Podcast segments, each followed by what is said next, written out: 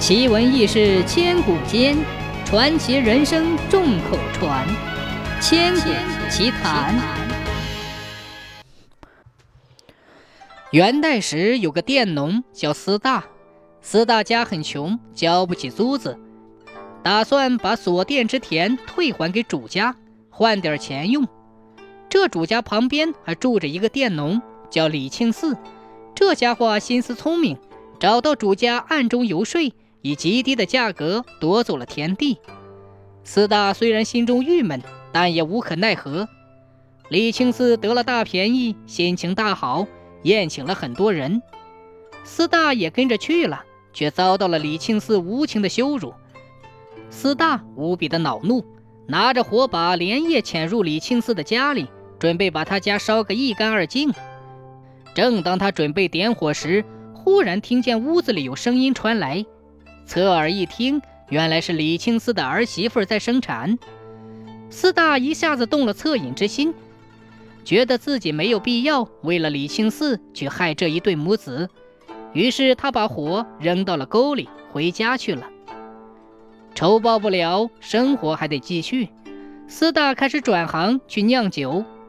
万万没想到，四大酿的酒大受好评，家境也慢慢富裕起来。与此同时，李青四家里因为各种原因越过越穷。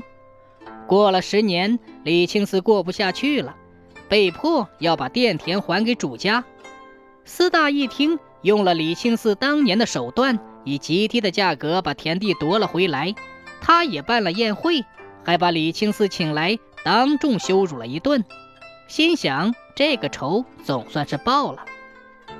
李青四怒火中烧，恨四大恨得牙根痒痒。他把一个火盆点着，端出去，打算去把四大家给烧了。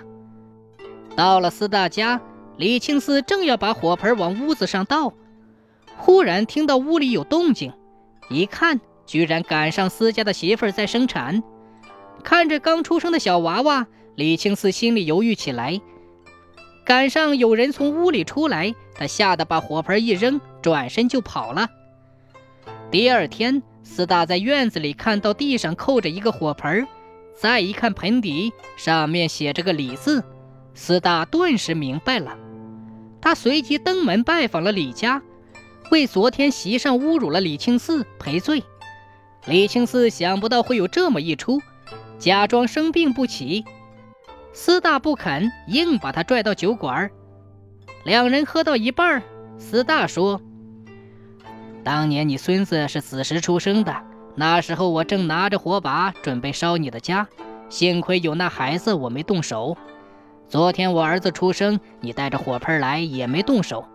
咱们两个都是有仁慈之心，所以未酿成大祸。”以后这一时气急便要对方家破人亡的事，一定得慎重才是啊！